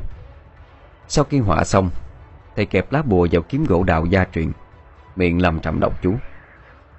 Tức thì cả kiếm gỗ và lá bùa đều sáng trực lên Phát ra một đạo linh quang. Thầy Năm hô to Thiên địa càng cung Trảm yêu trừ tà. Phá Tức thì lá bùa bỗng nhiên bốc cháy lên ngùn ngụt Rồi lao thẳng về phía nữ quỷ mà tiêu đốt. Lá bùa lao đi quá nhanh Nữ quỷ không kịp né tránh. Nó kêu ré lên một tiếng đầy kinh hãi. À, à, Lửa ta mũi. Không, à, không Khi tiếng con quỷ vừa dứt đi Thì yêu thuật mà nó tạo ra Cũng ngay lập tức mất đi. Những đám mây dày đặc Cũng bị xua đi nhanh chóng. Chẳng mấy chốc mặt trời lại chiếu những tia nắng ấm áp khắp nơi. Ngọn lửa tam muội khi nãy Đã để lại những vết cháy xém loang lỗ khắp người nữ quỷ Nữ quỷ bị thầy Năm đánh cho bị thương. Hết lần này tới lần khác. Nó thét lên đầy giận dữ. Xem như mày có chút bản lĩnh, Nhưng được chỗ đắc ý. Lúc đó, Nó ném về phía thầy Năm Một cái nhìn đầy gian manh. Từ phía sau lưng thầy, Một chùm rễ si như con trắng đen xì Nhanh chóng thả xuống, Rồi cuốn lấy cổ thầy Năm Mà siết chặt. Từ phía sau, Thằng Mẫn đã nhìn thấy nhưng sự việc diễn ra quá nhanh. Khi nó tét lên cảnh báo, Thì mọi thứ đã quá muộn.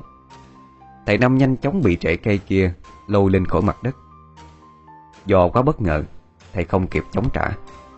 Từ miệng thầy phát ra tiếng ặt ặt không thở được. Thầy chỉ cố dậy dụa Hòng thoát khỏi cái rễ cây quái quỷ kia. Nhưng không được. Càng dãy đạp, Thì chiếc rễ cây càng quấn chặt hơn, Khiến cho thầy mặt đỏ lên như gà chọi. Nữ quỷ nhìn thấy bộ dáng thảm hại của thầy Năm, Nó cười khẳng khặt Lần này thì mày có chạy đằng trời. Chết đi thằng già nhiều chuyện. Chết đi. Đám người có mặt ở đó sợ hãi thốt tim. Khi chứng kiến con quỷ Đang giơ những cái móng vuốt sắc nhọn, Lao về phía thầy Năm. Ánh mắt của nó đầy hào hứng khi cho rằng Chỉ giây lát nữa thôi, Nó sẽ dùng chính những cái móng nhọn như dao của mình mà xé nát thân thể lão pháp sư già này ra. Có lẽ đang say sưa với ý nghĩ đó, Nên nó không để ý rằng Chậu máu chó từ tay thằng Mẫn Đang được hất thẳng về phía nó. Thì ra trong giây phút sinh tử, Thằng Mẫn đã tự trấn an bản thân Trước sức mạnh ghê người của con quỷ. Nó dồn hết sức lực vào đôi tay trắng chắc của thanh niên mới lớn, Hất thẳng chậu máu chó vào người nữ quỷ kia. Con nữ quỷ vì quá chủ quan. Nó nghĩ rằng chỉ có lão pháp sư già này Mới có thể làm tổn thương nó được. Nên không thèm để ý gì đến lũ người trần mắt thịt Đang đứng trung chảy như cậy sấy quanh đó. Nhưng khi nó nhận ra điều đó Thì đã quá muộn rồi. Cả thân hình của nó bây giờ dính đầy máu chó, Nhòe nhét khắp người. Nữ quỷ bị máu chó công kích, Hét lên đầy đau đớn, Rồi bị đánh bật trở lại. Do quá căm tức Thằng Bẩn tiện tay hất luôn cả chậu gạo nếp về phía nó. Kèm theo một câu mỉa mai. Tao khuyến mãi cho mày á, Một đống gạo nếp Để xuống âm phủ mà ăn cho đỡ đói nha. Những hạt gạo nếp đụng trúng người nữ quỷ Thì vang lên những tiếng lép bép Như pháo nổ vậy. Yêu thuật của nữ quỷ Lại một lần nữa mất đi tác dụng. Cái rễ cây cũng không còn siết cổ thầy Năm, Khiến cho thầy rơi thẳng xuống đất. Cũng may vừa nãy nó chỉ lôi thầy lên khỏi mặt đất chừng một thước thôi. Nên thầy chỉ hơi lảo đảo sau cú ngã Chứ không có bị thương gì nghiêm trọng. Thấy con yêu nữ không có ý hối cải Lại đang bị đánh bật trở lại khu vực Thầy đã bố trí sẵn trận pháp. Ngay lập tức thầy hướng về phía đó chắp tay niệm chú Rồi hô lớn. Ngũ hành sát quỷ trận Khởi! Ngay lập tức Năm lá cờ trên tay năm cậu thanh niên kia Phát ra năm màu sắc khác nhau, Rồi kết nối với nhau, Tạo thành một ngôi sao nằm cánh. Bên trong trận pháp như có một trận cuồng phong lớn, Hút thẳng nữ quỷ vào giữa. Cô ta cố gắng gào thét, Những mong thoát ra khỏi đó. Thế nhưng thầy Năm cũng đâu chịu để cho chuyện đó xảy ra. Thầy lại niệm chú, Rồi cầm lá cờ lệnh lên Và điều khiển trận pháp. Cứ mỗi lần thầy phớt cờ theo một hướng khác nhau là trận pháp lại biến đổi ảo diệu. Khi thì là ngọn lửa địa ngục, Cháy hừng hực, Thiêu đốt cơ thể nữ quỷ. Lúc thì lại là từng cơn gió thoảng, Lạnh buốt thổi tới. Khi thì lại là một nồi nước sôi ùn ục Con nữ quỷ chỉ còn biết quằn quại đầy đau đớn Phía bên trong trận pháp. Khi đau đớn đã lên tới cực điểm, Nữ quỷ bắt đầu gào khóc van xin. Đau quá, Xin thầy tha cho tôi. Tôi không chịu nổi nữa rồi. Thầy Năm tung ra một lá bùa khác vào giữa trận pháp Để khống chế nữ quỷ Và tạm ngưng trận pháp Rồi mới lên tiếng. Ngươi là ai Tại sao lại cứ nhất định Đội bắt hồn thằng bé kia đi chứ? Dù đã mất rất nhiều sức lực Để đấu pháp với nữ quỷ Thế nhưng giọng của thầy Năm vẫn cứ sang sảng Đầy oai nghiêm. Nữ quỷ hướng ánh mắt đầy đau khổ về phía thầy Năm Mà nói Tôi không có ý hại thầy Chẳng qua tôi chỉ muốn Thầy trả lại người yêu cho tôi mà thôi.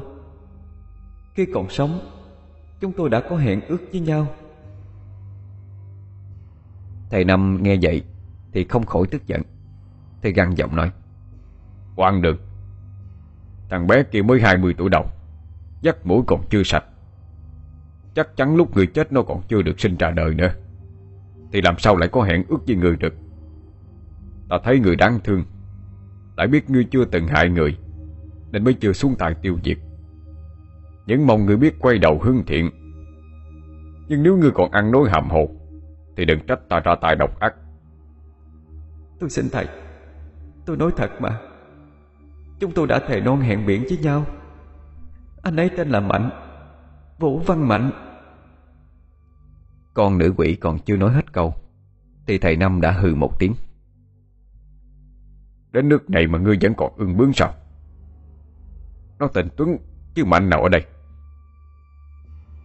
Nói đoạn thầy giơ tay lên Định chấp tay niệm chú Đánh tan hồn phách của con nữ quỷ ngang ngạnh này. Thế nhưng đột nhiên Ông Tú miếu máu Chạy đến bên thầy Mà nói Thầy, thầy ơi Bộ Vũ Văn Mạnh là anh trai của tôi Là bác ruột của thằng Tuấn đó. Anh ấy là liệt sĩ Hy sinh lúc còn trẻ lắm. Mới có 20 thôi. Cũng vừa bằng thằng Tuấn bây giờ đó. Anh ấy đang được thờ ở nhà tôi đó thầy.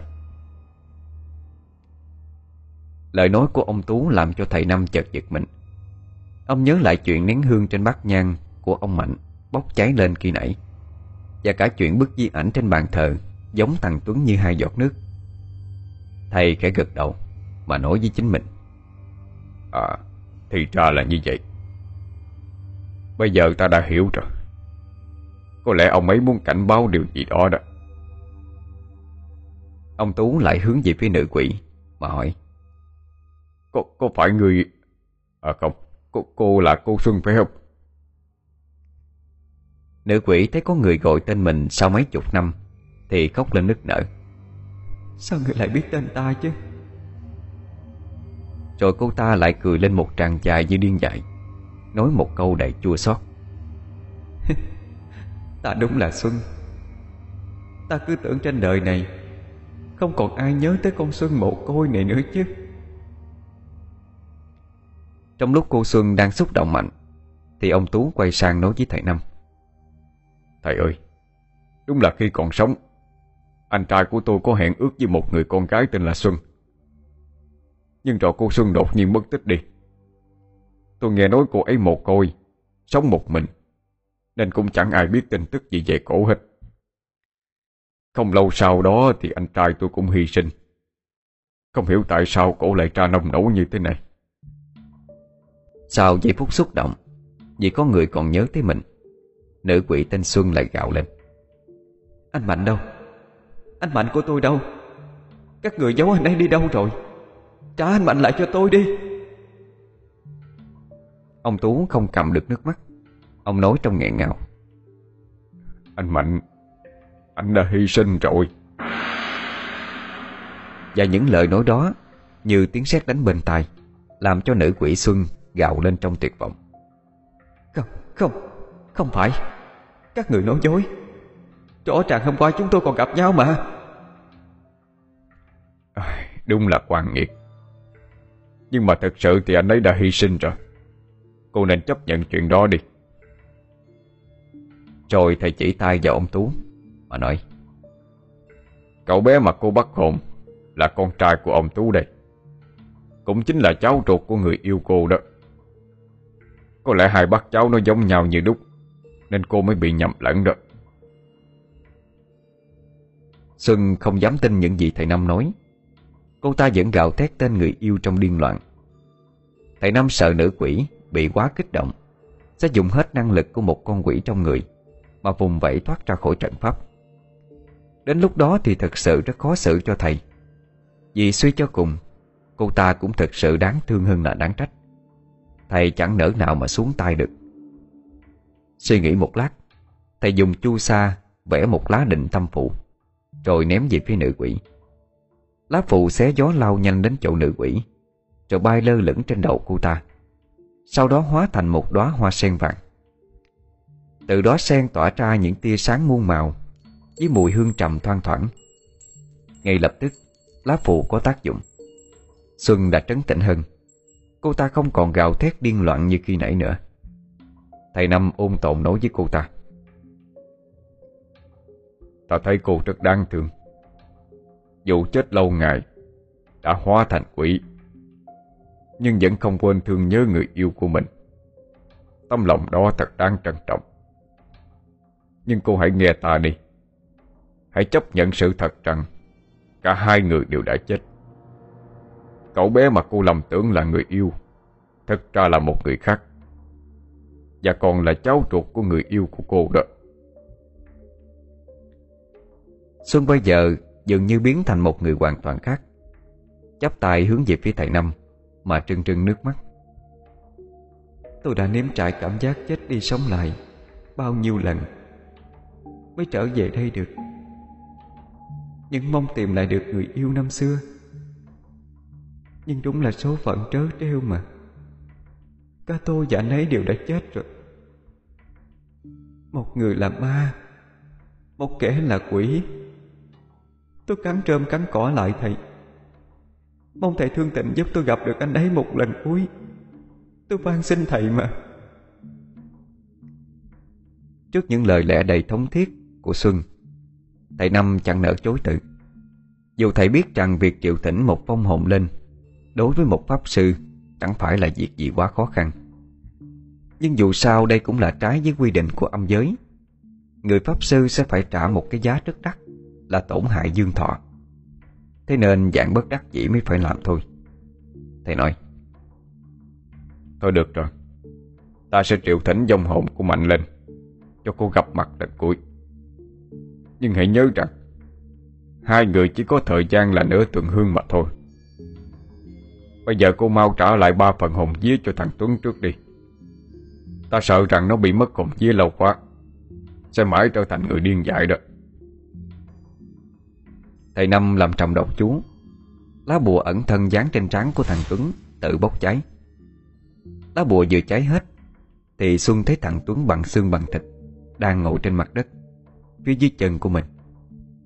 Cô ta há miệng ra, Lập tức ba chùm sáng đỏ như con đom đớm bay ra, Rồi dần dần tiến về phía thằng Tuấn, Biến mất giữa đỉnh đầu của nó.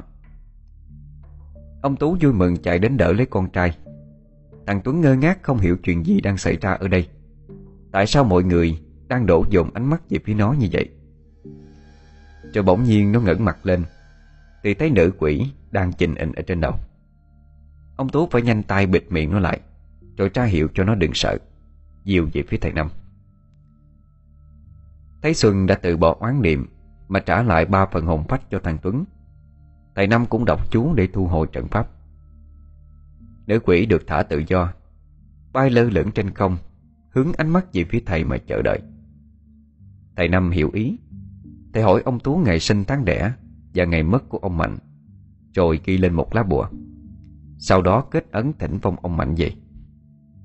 Lá bùa trên tay thầy Năm vừa cháy thành thang Thì có một cơn gió mạnh thổi tới. Cơn gió vừa dứt thì một làn khói mỏng hiện ra, Rồi tụ thành hình một người lính trẻ. Trong bộ quân phục đã sợn trách rồi. Đó chính là thân ảnh của Vũ Văn Mạnh Anh trai ông Tú. Nữ quỷ nhìn thấy bóng người mình yêu Thì vội lao tới. Bóng hồn ông Mạnh vẫn còn đứng im bất động. Có lẽ hình dáng của nữ quỷ trước mặt Khác xa ký ức trong đầu của ông Về một cô Xuân năm xưa. Nữ quỷ cũng nhận ra sự bối rối ấy liền khừng lại Cất tiếng gọi. Anh, anh Mạnh à. Tiếng nói phát ra từ miệng của cô Xuân Bây giờ cất lên rất trong trẻo Khác xa với giọng nói the thế ban nãy. Bông hồng mạnh lập tức nhận ra giọng nói kia. Đó là giọng nói của người con gái Mà ông từng thề non hẹn biển năm xưa. Xuân. Ông chỉ nói được mỗi câu đó Rồi cả hai bóng hình lao đến ôm chầm lấy nhau Trong niềm vui mừng khôn xiết. Có lẽ tình yêu của cả hai dành cho nhau quá lớn Nên dù hình dáng của cô Xuân đã hoàn toàn thay đổi Nhưng họ vẫn nhận ra nhau. Sau giây phút xúc động Phong hồn ông Mạnh cất tiếng đầy chua xót. Anh không ngờ chúng ta Lại được hội ngộ trong tình cảnh éo le này. Ngày ấy tự nhiên tại sao em lại biến mất? Và tại sao em lại thành ra nông nổi này? Nữ quỷ vẫn cục đầu vào người yêu Mà nói trong nước mắt Tối hôm đó em đi giao liên như thường lệ. Đi tới chỗ gốc cây si này, Thì bỗng có một con hổ từ trong bụi rậm Lao ra cắn vào cổ, Rồi tha vào rừng sâu. Vì con hổ này đã từng giết hại rất nhiều người để ăn thịt, Nên nó đã hóa tinh rồi. Sau khi chết đi Trong hồn của em cũng bị biến thành ma trành Mà đi theo hầu hạ nó. Mãi tới tận mấy năm trước thì hổ tinh mới bị một người thầy mo ở Sơn La Lừa về làng mà tiêu diệt. Nhưng lão thầy mo ấy là thầy tà. Lão định bắt cả những con ma trành như tụi em về Để luyện âm binh Rồi làm việc cho lão.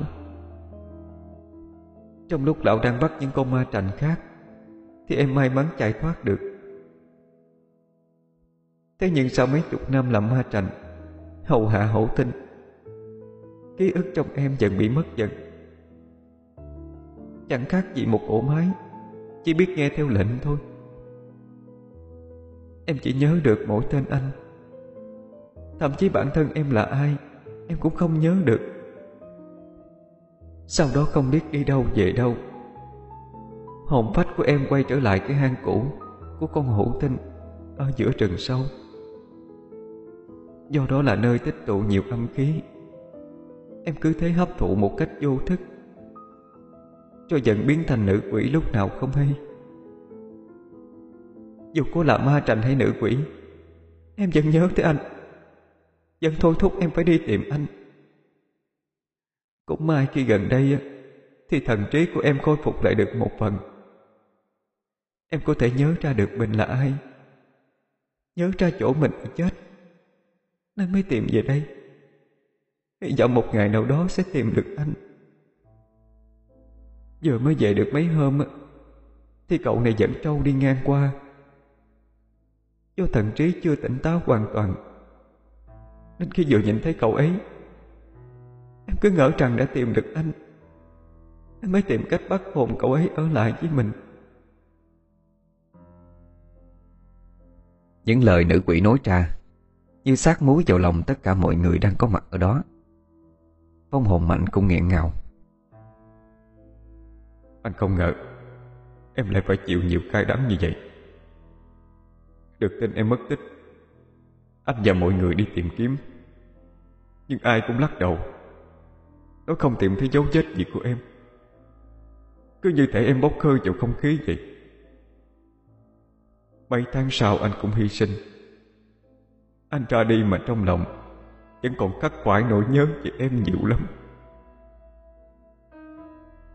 Mạnh lôi từ trong ngực áo ra Một bức chân dung đen trắng Rồi đưa cho Xuân. Bức hình mà em tặng anh Anh vẫn luôn trân trọng giữ nó bên mình. Đến khi chết đi Đồng đội cũng chôn nó theo anh. Nữ quỷ trung chạy cầm lấy bức chân dung của chính mình năm xưa. Bất chợt cô nhìn thấy cánh tay Cầm bức hình Đang trơ xương trắng hiếu. Bên dưới thì ruột gan lòng thòng Giống như cái lúc mình bị hổ tinh ăn thịt. Cô quên mất rằng, Vừa nãy để đối phó với thầy Năm, Cô đã hiện ra chân thân, Với một nữ quỷ xấu xí Để uy hiếp tinh thần mọi người. Ngay lập tức cô biến trở lại hình dáng Của cô gái Xuân năm xưa. Phong hồng mạnh, Nắm lấy tay người yêu mà nói, Dù em có trong hình hài của một nữ quỷ, Thì anh chẳng nhận ra. Cũng vẫn yêu em như ngày xưa thôi. Hai bàn tay của một ma Một quỷ Vừa siết vào nhau Thì hình bóng của Mạnh Cũng bắt đầu dần mờ đi. Thầy Năm lên tiếng. Sắp hết thời gian rồi. Hai người cần nói gì thì tranh thủ ngay đi.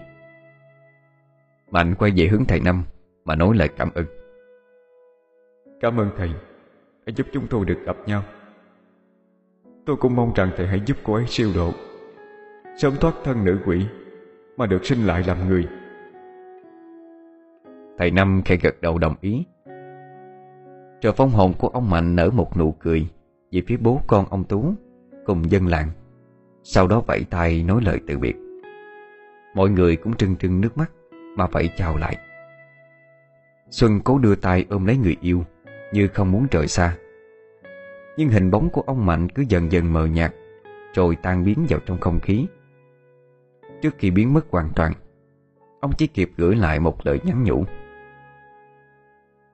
Kiếp này vì chiến tranh Mà đôi ta không đến được với nhau. Em hãy nhờ thầy đưa lên chùa tu tập. Kiếp sau anh sẽ tìm em. Chúng ta sẽ lại là một đôi em nhé. Nữ quỷ gào lên trong vô vọng. Thầy Năm cất tiếng an ủi những lời mà Mạnh vừa nói đó, Chắc cô cũng đã nghe rõ rồi. Bây giờ tôi sẽ gửi cô lên chùa, Để hàng ngày cô được nghe kinh kệ. Khi nghiệp chướng tiêu trừ, Lúc ấy tự khắc cô sẽ được đầu thai làm người. Cô có đồng ý hay không? Xuân khẽ gật đầu. Thầy Năm lấy ra một chiếc hũ sứ nhỏ Rồi niệm chú. Cả thân hình của Xuân Nhanh chóng bị hút vào bên trong. Thầy đậy nắp lại Dán lên trên một lá bùa. Thầy quay ra Thì thấy ai nấy cũng sụt sùi nước mắt. Thầy lên tiếng. Mọi việc tốt đẹp cả rồi. Chúng ta thu dọn chỗ này rồi về thôi. Chắc những người ở nhà Đang mong ngóng lắm đó. Tôi cũng còn phải đưa cô Xuân lên chùa nữa. Tiếng nói của thầy kéo mọi người về thực tại. Người thì thu dọn mấy thứ còn sót lại của đàn lễ Và đem đốt ít giấy tiền. Người thì túm lại hỏi han thằng Tuấn. Thầy Năm thấy thằng Mẫn Đang to nhỏ gì đó Với năm thằng thanh niên Giúp thầy giữ trận pháp khi nãy. Liền tiến tới nói với cả đám chúng nó. Cảm ơn các cậu. Hôm nay nếu không có sự dũng cảm của các cậu đó Thì không biết có chuyện gì xảy ra nữa. Thằng nào thằng nấy sướng nổ mũi Vì được thầy Năm khen ngợi Phen này chúng nó tha hồ mà vinh mặt lên với mọi người. Không còn ai có thể chê chúng nó Là những đứa chết nhát. Bỏ bạn chạy thoát thân như đêm qua nữa. Thầy vỗ vai thằng Mẫn nói, Hôm nay cậu đã cứu lão già này thoát chết Trong đường tơ kẻ tóc rồi đó. Khả lắm. Ừ chuyện nhỏ mà thầy.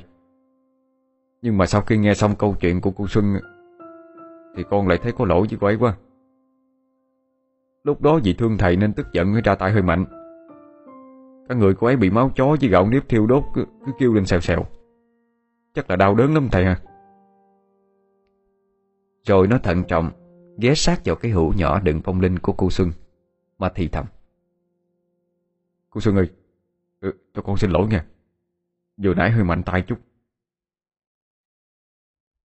Thằng Mẫn cứ ngỡ nó chỉ nói thế Để cho bớt ái nái trong lòng thôi. Ai dè từ trong hũ, Phát ra tiếng nói khe khẽ. Mày đốt người tao nhăm nhở rồi. Còn mày đặt xin lỗi nữa sao? Không chỉ riêng thằng Mẫn, Mà cả năm thằng thanh niên đang đứng đó, Thì cũng xanh mặt đi, Cho lùi ngay lại. Chúng nó đưa ánh mắt cậu cứu về phía thầy Năm. Thầy khẽ cười. cười Cậu chỉ trêu cậu thôi. Nếu cậu mà tức giận thật đó, Thì đã lao ra mà dặn cổ cậu rồi. Cô ấy đã đồng ý lên chùa, Tức là đã nhận ra vô thường của tạo quả Và chấp nhận chủ bỏ mọi quan niệm. Cậu cũng đừng tự trách mình nữa. Nếu lúc đó cậu không liều mình mà ngăn cản, Thì biết đâu cô ấy trong cơn cuồng nộ Lại ra tay giết người thì sao? Đến lúc đó thì không những phải trả nghiệp sát sinh, Mà những thầy Pháp khác cũng tìm tới và tiêu diệt cô ấy. Luân hồi lại cứ vậy mà tiếp diễn thôi. Nghe thầy Năm nói, Mặt thằng Mẫn mới giãn ra, Thở phào nhẹ nhõm. Trong đầu nó đang nghĩ đắc tội với con người, Còn có cơ hội trốn được. Chứ đắc tội với một ma nữ như bà Xuân, Thì có chạy đằng trời thôi.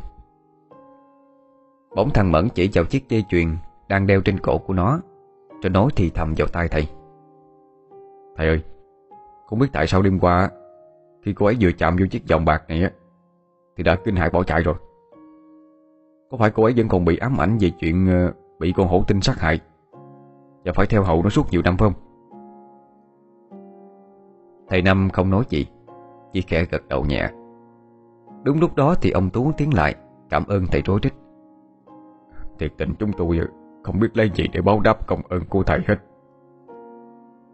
Không để cho ông Tú nói hết câu, Thầy Năm vội gạt đi. Trời ơi Nói chi cái chuyện ân nghĩa Làm cái gì cho khách sao Giúp đỡ người khác là chuyện những người học đạo chúng tôi làm thôi. Ông đừng có để tâm tới nữa. Rồi thầy trẻ đám đông Tiến tới chỗ thằng Tuấn. Thanh niên này thấy trong người sao rồi? Dạ Con cảm ơn thầy. Con ờ, thấy tỉnh táo rồi. Chỉ hơi mệt xíu à. Đúng là sức thanh niên có khác à. Hồi phục nhanh đó nhưng mà không được chủ quan đâu Về nhà phải chịu khó nghỉ ngơi tịnh dưỡng thêm mấy ngày nữa đó Ngay trong ngày hôm đó, Vong hồn cô Xuân được thầy Năm gửi lên chùa làng Và rồi câu chuyện về mối tình sâu đậm, Nhưng cũng đầy liêu trai của liệt sĩ Mạnh và cô giao liên tên Xuân, đã nhanh chóng được người ta truyền đi khắp vùng. Nghe hết câu chuyện mà chẳng ai cầm được nước mắt cả. Và rồi chẳng bao lâu sau, ngay tại chỗ gốc cây di cổ thụ mọc lên một ngôi miếu nhỏ. Dân làng đặt tên là miếu cô Xuân để ghi nhớ sự hy sinh của cô Giao Liên năm xưa, cũng như cầu mong cho linh hồn cô sớm được siêu thoát và được đoàn tụ cùng với ông Mạnh. Gia đình ông Tú tự thấy mình phải có trách nhiệm với dòng hồn cô Xuân Thay cho người anh quá cố Nên đảm nhận trông coi ngôi miếu đó và cũng thường xuyên lên chùa cầu nguyện cho cả hai, Sớm ngày được đoàn tụ với nhau. Năm tháng trôi qua, Ngôi miếu nhỏ lúc nào cũng nghi ngút khối hương Của bà con quanh vùng. Và do sự linh thiêng của ngôi miếu, Nên các đôi trai gái Thường dẫn nhau đến đó thề nguyện Và xin vong hồn cô Xuân chứng giám cho tình yêu của họ. Và cũng chẳng biết từ bao giờ, Dân làng chỉ tay nhau rằng, Ở chỗ cây si cổ thụ cứ vào những đêm trăng trầm Nếu ai vô tình đi ngang qua, Sẽ bắt gặp có hai người đang nắm tay nhau đầy hạnh phúc. Nếu có ai tò mò tiến lại xem đó là ai, Thì hai người đó lại từ từ tan biến vào không khí, Chỉ để lại những đốm sáng lập lòe Như những con đơm đốm mà thôi.